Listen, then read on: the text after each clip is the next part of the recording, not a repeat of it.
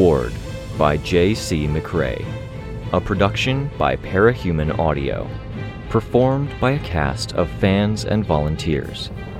Please visit parahumanaudio.com to learn more. Thank you and enjoy.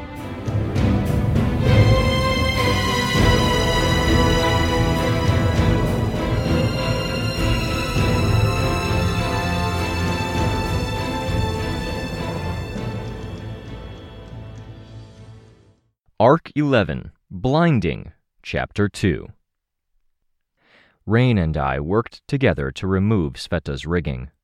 One attachment to her suit served as a mounting for two arms.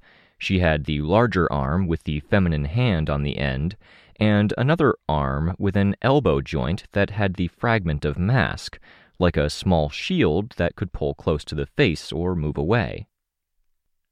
There was a single second of danger where her tendrils were capable of reaching out into the world, but Sveta was concentrating and the situation was calm. The metal of her suit's arm and chest pulled together and she stood straighter. The weight of it, as odd as it was, wasn't a concern to her. The balance issue, however, was apparently a hassle. The headquarters felt dark, even with all of the lights on and monitors glowing.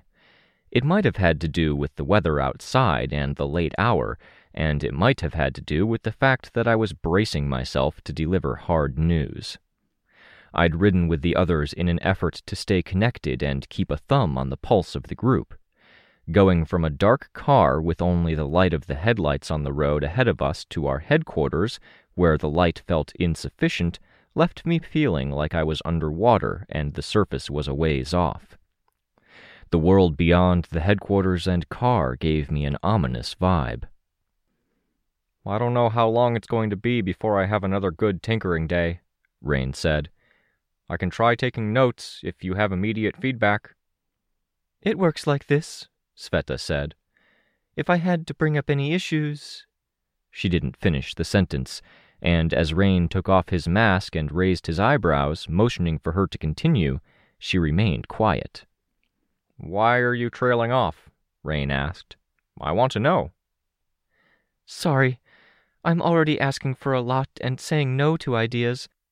It's stronger, but it doesn't feel as strong as I'd expect a hand of this size to feel, but I'm not sure if I'm using it at its full strength, so that might be bad feedback.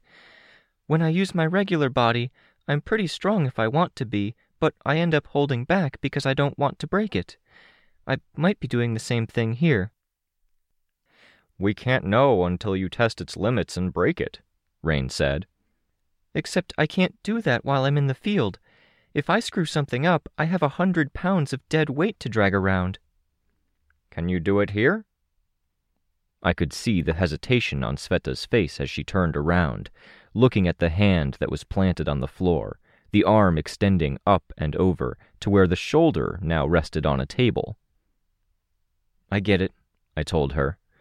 My mom sent me to clinics for testing my powers.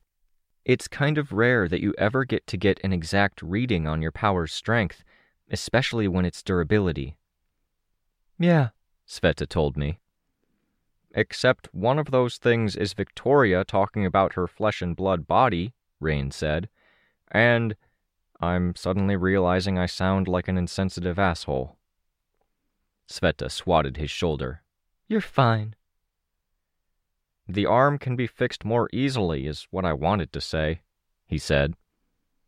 I don't know, she said. You're used to holding back, I observed. I could see the realization cross her face, the connecting of two dots.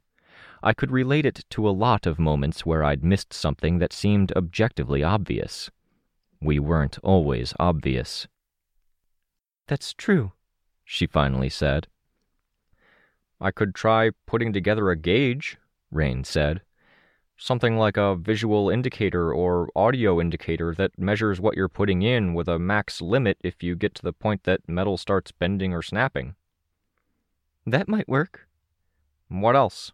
Rain asked. Well, um, this is a really obvious one, but I'd love it if it was more complete.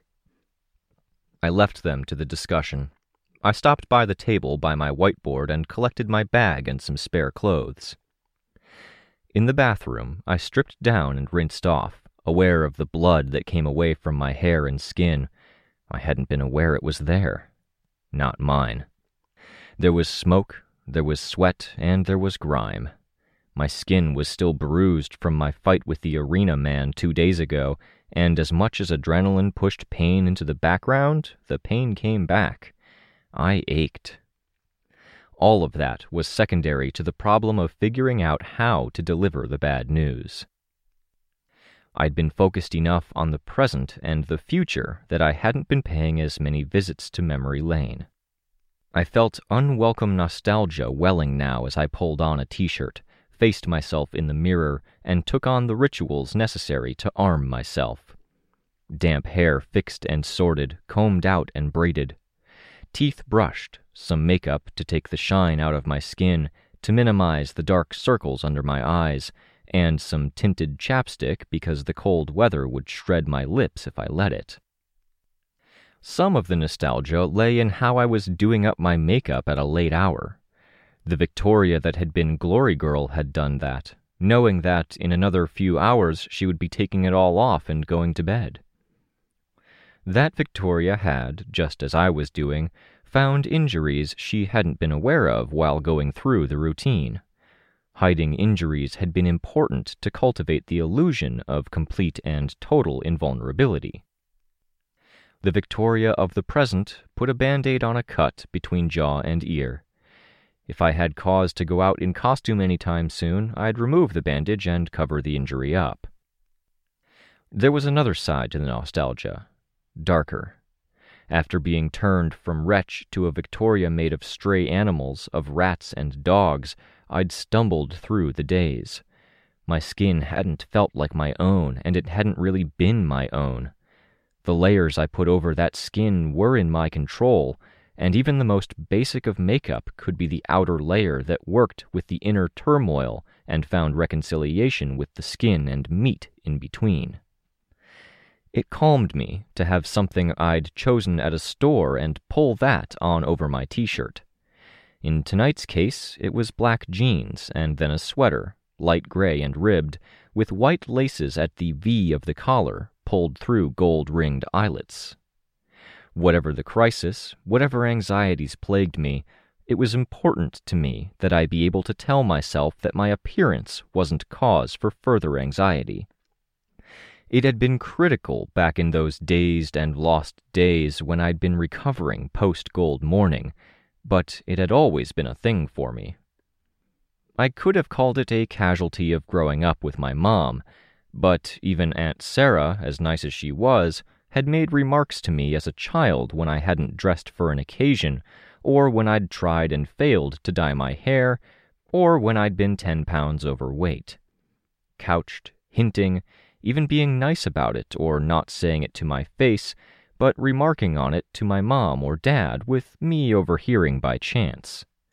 My dad, my uncles, my teachers, my friends, Everyone had at one point made remarks that reminded me it was a thing I was supposed to pay attention to. Even Dean. I'd thought he was safe, that he got me because he sensed my emotions in a limited way, and that he'd figured out things most others hadn't because he'd seen the hurt or embarrassment from the sidelines. Then he'd said something. I couldn't even remember what it was now, and I'd gone off on him I'd even stopped talking to him for two weeks over a comment that would have probably passed without mention had he said it to a friend. Had I been asked then, I wouldn't have been able to put my finger on why. Poor Dean definitely wouldn't have. Easier to be bulletproof. To figure things out and take care of it. To make it as much a part of my routine as making sure I had my phone in my right pocket, keys in the little sub pocket at my left, and wallet in the front pouch of my bag. Tonight, the anxieties I was wrestling with had little to do with the wretch. I could hear noise outside. I set my jaw, looked at myself in the mirror, and felt that pang of dark nostalgia once more as I forced my eyes away from the reflection, aware of how things weren't as they should be. I left the bathroom, collecting my things on the way. Sveta sat at Rain's table while Rain was at the window by the door. They're back from the hospital, he reported. I took a look for myself. There was a taxi below, and Ashley, Kenzie, Natalie, and Tristan were getting out. Kenzie shuffled more than she walked. I snatched up my gloves and hat, skipping my coat to be quicker, and stepped outside into the bluster of early winter. The taxi pulled away as I reached the bottom of the fire escape. Hi. Hi, Kenzie, I said. Hey, Natalie. It's been a while. I've missed a lot, Natalie admitted, a little bit on purpose. It's fine, I said. You read the emails? I did. That's completely different from being here, participating. Nah, Tristan said. It's not like we needed the legal know how exactly. We haven't been arresting as much as we've been controlling the damage. Most jails aren't taking new people. That's only part of my job, isn't it? Natalie asked. I guess so, Tristan said. How's the neck? I asked him. I popped stitches, is all. No arterial bleed. It looked like an arterial bleed. Doctors said it was probably bleeding for a minute before I realized. Glad you're okay, I told him. He smiled before heading to the fire escape. Kenzie and Natalie walked to the fire escape as well, Natalie supporting Kenzie. I offered a hand, but because the fire escape was only wide enough for two people, I flew at the side, my hand at Kenzie's armpit to stabilize and support. How are you? I asked Ashley, looking back. I've been bored out of my skull. How has it been living with our roommate without me there? Surreal. Fine. We've been ignoring each other, except I brought food home a couple of times, and she brings me tea.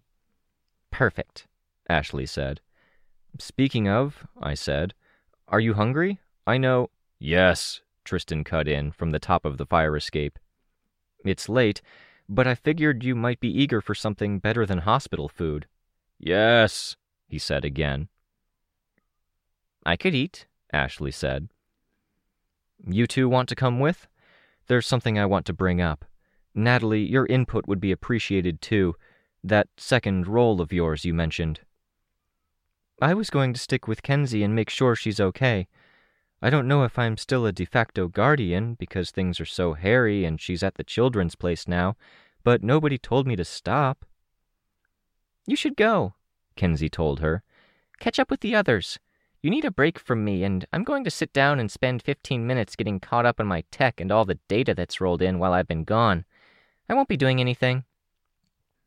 I don't want you bending over or crawling under the desk, Natalie warned. I won't. I'll make Rain do it.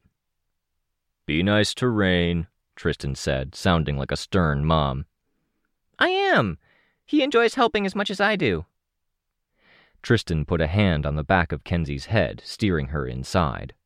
She had two feathers stuck through the single ponytail at the back of her head. No hairpin either. I grabbed my coat, and we got ourselves sorted, with the others changing or organizing their things while I made sure I took down all orders on paper. Ashley was in for our walk, even though she still hadn't fully mended. S P I N E a plan for going about this.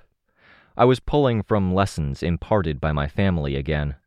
This particular lesson had been from Uncle Neil, and my heart was heavy with the memory of how he'd died and how it tied to the acronym. S stood for schedule, setting the context for the discussion. It was what I'd spent the most time wrestling over with the past few days. How to approach this? All at once one at a time? What was the best venue for it? Schedule mattered the most because I could do everything else right and screw up here, and group dynamics, interruptions, or the tone of things could spoil it all. How was your vacation with your boy? Tristan asked. He was asking Natalie. He's not my boy. It was nice. Did you tour the sights? Tristan asked. I guess there aren't many sights with the city being new. We hung out, we drank, we completed a 1,000 piece puzzle. I hope you did more than that, Ashley remarked. I don't think I'm going to talk about that, thank you. It sure sounds to me like he's your boy, Tristan said. Victoria, Natalie said. Yeah, I asked, drawing my voice out in the same way. Did you ask me to go along just so you could throw me to the wolves? I'm not a wolf, Tristan said. A wolf in sheep's clothing, Ashley said. Goat, not sheep, and it's not clothing. Keep deluding yourself. I'm happy to admit to being a wolf. I'm under no illusions. The streets were empty, the snow coming down in drifts as the wind blew it from the rooftops. A dense sheet or collection here, then another there. You said you wanted me here for the other part of my job, Natalie said, cutting in while there was still room in the back and forth between Ashley and Tristan. Is it Kenzie?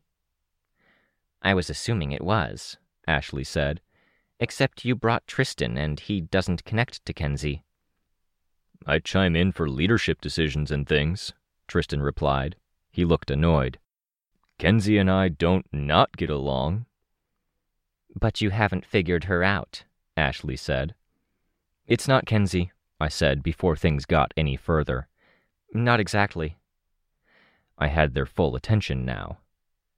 We still walked, but they were quiet, all of them watching me. Ashley had a reddish tint to her nose and cheekbones. Her only headwear was a pair of earmuffs. Tristan was better bundled up, while Natalie was best prepared, wearing her puffy jacket that was primarily for function. Kenzie, I said, if you're listening in, I'd really appreciate it if you stop. I'm going to talk with these guys, and if everything's good, I'll talk to the rest of you about it now. There was a pause where nobody spoke. It's worrying that you have to do that, Natalie said. What's going on? Tristan asked. I got the files from Dragon. I got some other information too. And it impacts the team, Tristan said. Kenzie in particular? Yeah, the team, I said. We talked about this before, back when we were all shopping, but I should go back to it. What do you know about Chris? Chris? Tristan said with a bit of surprise. P, following the scheduling S, was perception. See where others were at, restate the known, and get them in the right frame of mind to think and talk about it. Forgetting P was to risk dropping something on someone right away. Nothing we didn't cover in the shopping trip, Ashley said. He wants to be close to powerful people. He's secretive to a fault. His power is destroying him. Kenzie defends him fiercely. I don't know much, Natalie said. I tried to give him some of the same kind of support and help we've been trying to give to Kenzie, and he refused it. He's an asshole, but he was our asshole, Tristan said. Then he wasn't, and it's getting to me that we don't know why. Did you figure out why? Yeah, I said. I figured out why. I think you guys need to know, and I guess the question is how you want to know. I can dish it all out here, or I can tell you enough that you can give some input on how we approach the others. Tristan asking like he had helped to shortcut things. I didn't have to figure out how to approach I in the acronym invitation. Asking if they want the information, empowering them to handle the situation. This is serious? Natalie asked. Yeah, I said.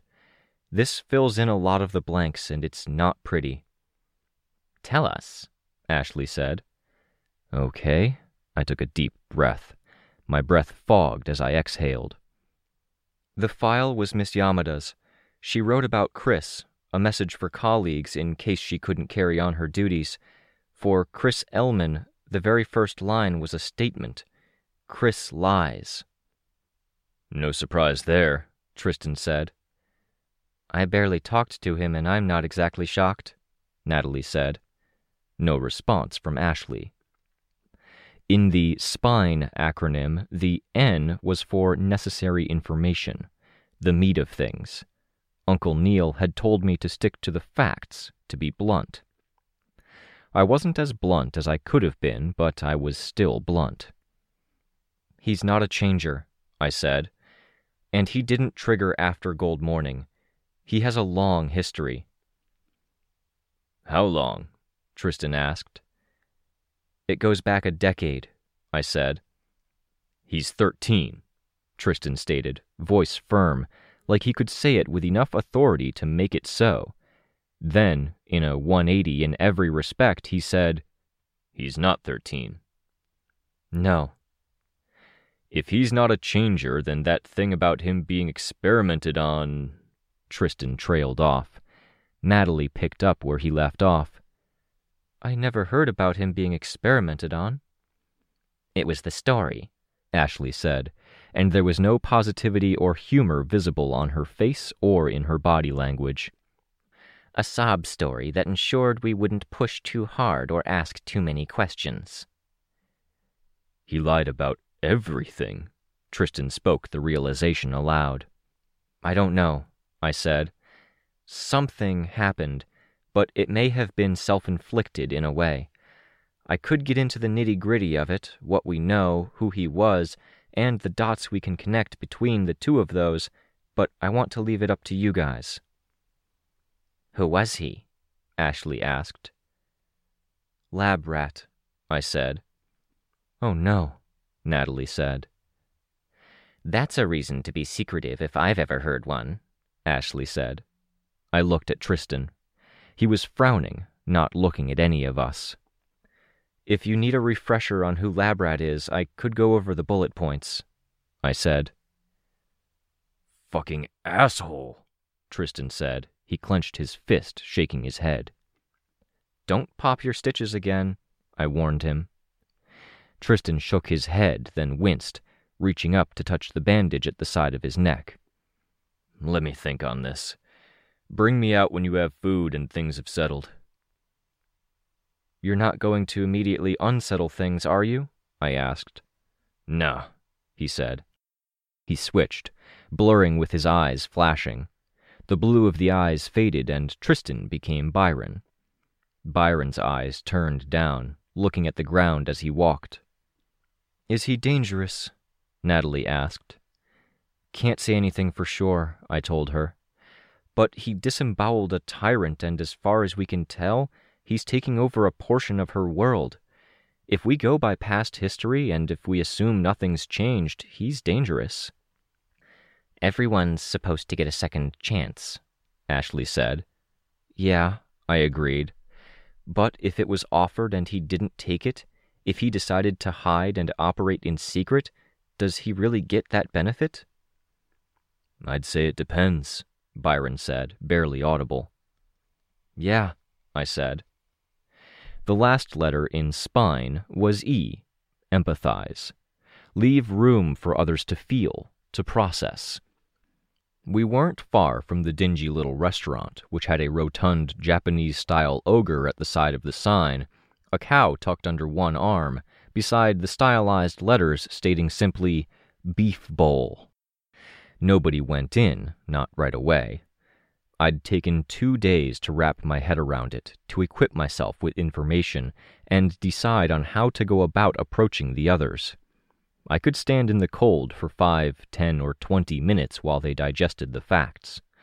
I was prepared to answer their questions if they had any.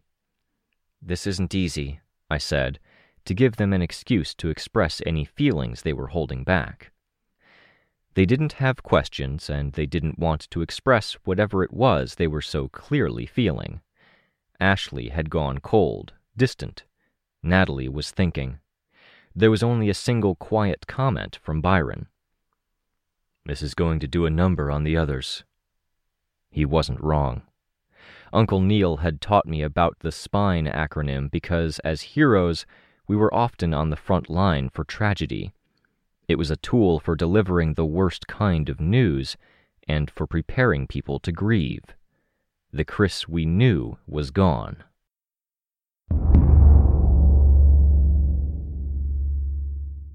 The chatter as we got back to the hideout was happy. I put the paper bag down on the table by the door, Victoria, hey! Kenzie greeted me. She'd shucked off all the outer clothing and was sitting in her chair, everything illuminated. She wore a new sweatshirt that was at least two sizes too big for her, purple, over a blue shirt with a monster on the front. Her skirt came down past her knees and she wore leggings beneath. She'd put on slippers rather than shoes. She'd also, I noted, put on her hairpin and tucked the two feathers into it so they swept along the side of her head. Hey, good news! Is everyone back? I cracked the door open to poke my head out and check. Yeah, they'll be here in a second. I got intel, she said, her eyes glittering.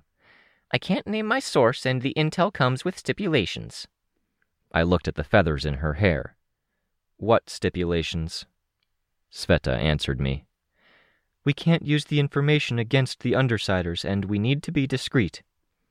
Is that so? I asked. I heard the others at the fire escape and opened the door. And I agreed to certain special favors, Kenzie said. Don't say it like that, Rain told her. They want to see your tech. Kind of like how the speedrunners showed Rain's cluster their tech, except not evil and. And not like that situation at all, really, he finished. I'm showing off my tech and people are interested, Kenzie said, legs kicking. He sent the information without even bargaining first, Sveta said. The pictures and the requests. It shows a lot of faith in you. Or he's an idiot, Ashley said. Kenzie spun her chair around, glaring. Let's hope it's the former, Ashley said. It is the former, Kenzie replied, trying to sound dangerous. The others came inside and the door mercifully shut.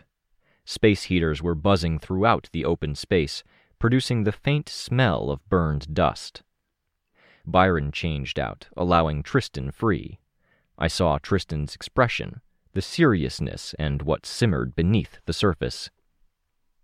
Do you want to see? Kenzie asked. I was counting the seconds until you guys got back. She wasn't, Rain clarified. But she is excited. You guys were gone for longer than usual. What were you talking about? Heavy stuff, Tristan said. He tore open the brown paper bag, taking a bowl of ginger beef and some chopsticks. I'm so glad we have food if we're going to discuss this. I skipped dinner and I'm running on empty. You have me worried now, Sveta said. I got other things out.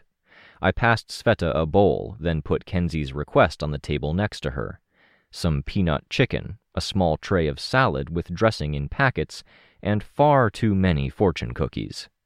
She reached for a fortune cookie and I grabbed her hand, moving it to the salad. Is this what you've been stewing on? Sveta asked me. Yeah, I answered. How bad, on a scale of one to ten? Rain asked. What's a ten? Tristan asked. He was already eating. Gold morning, Rain said, dead serious. Seven, then. I would have called the goddess situation a seven with what happened to the prison, Rain said. He was entirely serious now. I'd wanted to handle this better. I returned to the acronym.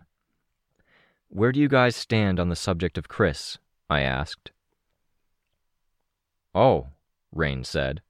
He looked a little crestfallen at the name. That's ominous. Is he okay? Kenzie asked. I don't know. We don't have any updates on what he's doing right now or how he is, but we do have information about him. I always had a bad feeling, Sveta said. It started as a small discomfort when he was in the group. I could sympathize, turning him into a monster, not having control, but it was always a bad feeling, and the little things only added to it, never really making the feeling less intense. I really don't want to spoil a reuniting of the team with us dumping on Chris, Kenzie said. I'm not, Sveta said. You really kinda are, Kenzie said. And I understand why. He left, and that sucks.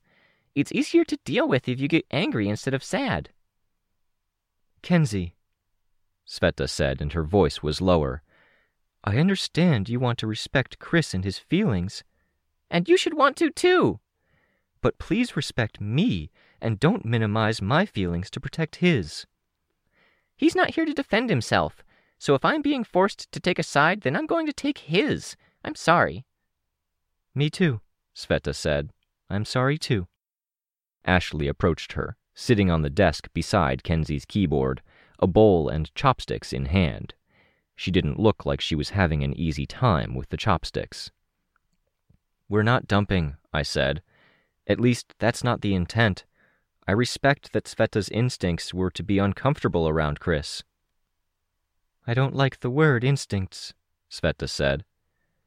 Fair. Feelings? I offered. Feelings, Sveta said. And I don't want to condemn him either, I said. But what I've found out looks pretty bad. It's up to you guys if you want to tackle this in one way or another. We could raise the subject tomorrow. I won't sleep all night if I'm busy imagining the worst outcomes, Rain said. I want to know, Kenzie said, looking stubborn. I'm not sure you do, Ashley told her. I do. I looked at Sveta. You told the others? Sveta asked. A little less loaded, easier to bring up, I replied. I'm trusting you on this. I'm going to be pretty stung if you didn't have good reasons. I nodded. What is it? she asked. That brought us to the eye of the spine this time around. He lied to us, Tristan said. My breath caught in my throat. Hold up. What did he lie about? Kenzie asked. Everything except his first name, apparently, Tristan said. Everything. Tristan, I said. Hold up, okay? Stop. He looked like he was going to say something, then stopped. He put the bowl down hard, chopsticks laid on top. Only about half was eaten. Sure, he said. Everything? Rain asked. I opened my mouth to try to formulate a reply, then closed it and nodded instead. No way to sum it up. Why? Sveta asked. Because he wanted to keep a secret that he's a villain with a lot of enemies. A lot? Kenzie asked. He was in the birdcage, Ashley said. What did he do? Sveta asked. What was so bad that he couldn't use his old identity when Bonesaw was walking around free? Semi free, Ashley said. My point stands. Valkyrie used to be a dangerous villain, Sveta said. She looked at me, and the statement that didn't follow was telling. My sister, too. She was dangerous, I said. What did he do? Sveta asked. Can I ask that we gloss over that? We can get into the details tomorrow after we've absorbed the basic info tonight. You know where he is right now, don't you? How pressing is this? He's on an island in Earth Shin, near their equivalent of New Zealand, with other parahumans and people. I'm really sorry to bring this up, but your sister and her dad, they're on an island nearby. They're having all parahumans come to them. They're negotiating with governments. That's a lot of people potentially under his thumb. If he's dangerous. He's Chris, Kenzie said. She looked to me for her validation, which broke my heart a little. The smile on her face broke it a bit more. She wore an expression which would read to others like she thought this whole thing was a joke. Except he isn't, Rain said. He has a history. Who is he? He's Labrat, I said. I could see everything go out of Sveta as she heard that. I saw Kenzie's eyes widen just a bit. She recognized the name. Rain, by contrast, seemed baffled. He's a tinker? Kenzie asked. She laughed, a smile creeping across her face. That's hilarious. Who the hell is Labrat? Rain asked. Keep in mind, I spent half my life in places without radio and television. He went to the birdcage, so it sounds bad. He's a tinker, so that's a lot of options for bad, but that's all I've got. He made mutagenic serums, the transformations, Sveta said. He was dosing himself, Or did his power change? Dosing himself, the medicine he kept with him. Kenzie banged the table. I feel so dumb. Easy, Ashley told her. I didn't even think. He asked me not to record him changing, and I didn't because he'd be naked at one part of it, and I'm absolutely not allowed to take those kinds of pictures, accidentally or on purpose. Easy, Ashley said again. Count to ten. That's your thing, not mine. Count. He experimented on a lot of people, Sveta said. He turned them into monsters, freaks. You've seen the kind of transformations he can manage, except the ones we saw were uglier. She met my eyes as she said it. I nodded. You've seen them? Natalie asked. At the hospital, Sveta said. The asylum. Parahumans who can't control their powers and victims of parahuman powers get sent there to be taken care of. You've talked about it, Tristan said, uncharacteristically gentle. I was there for a month and a half, so I could talk to a therapist every day without worrying about rotations or anything, Kenzie added. I didn't really see many others. We've all, most of us, have seen or been the victims of powers, Sveta said. I'm one. There were a few Case 53s there, um, people who lost their minds, one way or another, or who were already struggling with something and who had powers that made it worse people who were hurt by Tinker experiments in ways that conventional medicine couldn't help. Bad situations, I supplied. In the few years that Labrat was active, for every one person who went to the asylum for one reason or another, there was a Labrat victim. He tested his serums on people, and not every single one changed all the way back. Did anyone ever ask him why? Kenzie asked. Kenzie, Sveta said, her voice hard. Don't. I'm just saying. Maybe there was a really important reason, or maybe he couldn't help it. Kenzie, I said, before Sveta could get riled up and say something regrettable. This is a no fly zone. She giggled in a nervous, bewildered way. What does that even mean? I hear what you're saying, but we can't extend the benefit of a doubt. Not about this. Not until we have a reason to. If we have to have a reason, it's not the benefit of a doubt, Kenzie replied. It's too close to home, I said. I tried to keep my voice level. For me, for Sveta, you can't make apologies for his actions until we have more information, not when some of us here are unable to forgive people who did the exact same thing to us. But you guys, Kenzie started. Ashley put a hand on Kenzie's shoulder, and Kenzie slumped back into her seat. She pulled her feet up onto her seat and hugged her knees. Okay. Did they get better? Rain asked. I was already shaking my head when Sveta said, No. You know how his screaming anxiety form kept screaming? There was a woman like that. Her mind didn't exit that state, and she roared out cuss words nonstop all day, every day, without ever sleeping. She had surges of strength that meant she couldn't be in a regular hospital. There was a man who boiled alive. The bubbles would swell. I don't. I don't need details, Rain said. They were still there when I arrived at the asylum, along with a few others that had survived, Sveta said. There was a hard edge to her voice, like she could have been angry or burst into tears in the same breath when Victoria did. They were probably still there on Gold Morning. He was my friend, Rain said. Yeah, I said. I know he was younger, or he wasn't younger, I said. Twice your age. Ah, Rain said, and he huffed out the word like it had hit him straight in the solar plexus. Sorry. It doesn't matter any to me, Kenzie said, stubborn. It doesn't change anything.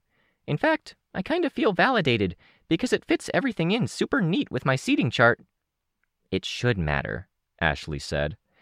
And let's just let the others talk a moment, no commentary, please. I didn't have many friends when I first came to group therapy, Rain said. I didn't even know Aaron properly then. Everyone at the compound had turned on me. He gave you games and comics, Tristan said. Rain nodded. And we talked online, whenever I was online. He helped me research clusters and find details on Love Lost, Cradle, and Snag. And he's a complete and utter monster? Apparently, Sveta said. We can't know 100%, I said. He's apparently an experiment. Not a clone, but a malleable housing for the DNA signature for the agent to hook into. I'd have to reread the notes. Ashley was a clone and she turned out okay, Kenzie said. Better than her former self. That's true, I said. The malleable house stuff, Rain said. That was why he was falling apart? He was trying to fix something by creating permanent changes? I hesitated. He lied about that, too?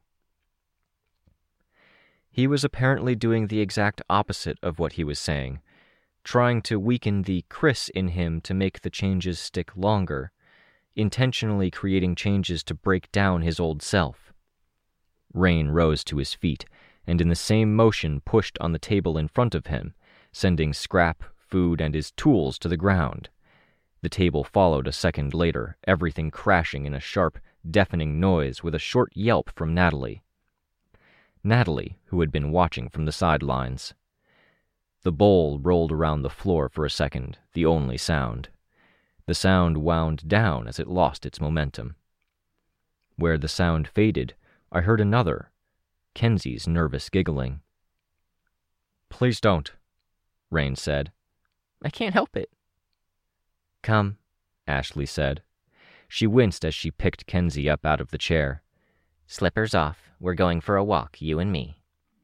The giggling stopped and started in the minute or so it took for Ashley to get Kenzie to the door and make her put her boots on. I helped, getting the coat, hat, and gloves with Swansong's stuff in my other arm. Rather than put those things on, Ashley just opened the door, stepping out onto the fire escape without winter clothes. I handed everything over and she shut the door. They'd get dressed for the outdoors outdoors. The door closing mercifully shut out the sound of the nervous giggling. Rain stood with his eyes up toward the ceiling, fingers knit together behind his head, forearms pressed against his ears. I fucked this up, I said. I don't think there was a good way to do it. I was considering one on one once I'd briefed people I thought were safe, I said. I was 75% on Ashley. I thought that if she did have an outburst, it would be okay so long as she was away from Kenzie. She surprised me. She once said her default for every person she meets is to be disappointed in them, Tristan said. There's never any surprises if they live up to that disappointment. Rain was only just now relaxing, lowering his arms. He looked down at the table he'd overturned. I'll clean up. I'm sorry. I'll get it, Natalie said. Please. It'll help if I can do something. If you bring the stuff, I'll help, Rain said. I told myself a long time ago I didn't want anyone cleaning up for me. It's a rule. Okay, Natalie said. She was on the other end of the room, so I barely heard her. If you'd done Kenzie last, she would have gotten curious and found out, and she would have been hurt, Sveta told me. If you told her first, we would have realized something was wrong, and I would have had a pretty hard time knowing I was last on your list of people to tell. Is it okay that I told you after? I started. I stopped because she was already nodding. Off to the side, Tristan had pulled Rain into a hug. I looked away. Rain was kneeling by the mess, separating things from the ginger beef and rice. I would have helped, but I had the instinct that he wanted space. Sveta, her arms were folded, her head bowed, her expression as angry as I'd seen it, and she looked at nothing in particular. I'd known Sveta would take it hard. Rain had caught me by surprise. Kenzie had too, in a way. I'd prepared myself for the mindset that the others would want to grieve, and I hadn't anticipated the abject denial. even though it was one of the classic stages of grief. I didn't trust myself to approach any of them, so I turned toward the screen that Kenzie had left live. The images were there on the monitor bulletin boards with note cards stuck to them, not so different from what we had in our hideout. I pretty quickly realized what they were Tattletale's notes. Scary notes. They had some starting points on the people who'd attacked us, notes on the portal, and some theorizing on the greater threats in play. Almost casually, figures like the Boogeyman were name dropped and discarded. Amy and Chris were a footnote. Fucking dangerous information for us to so casually have, and dangerous information to be sending out.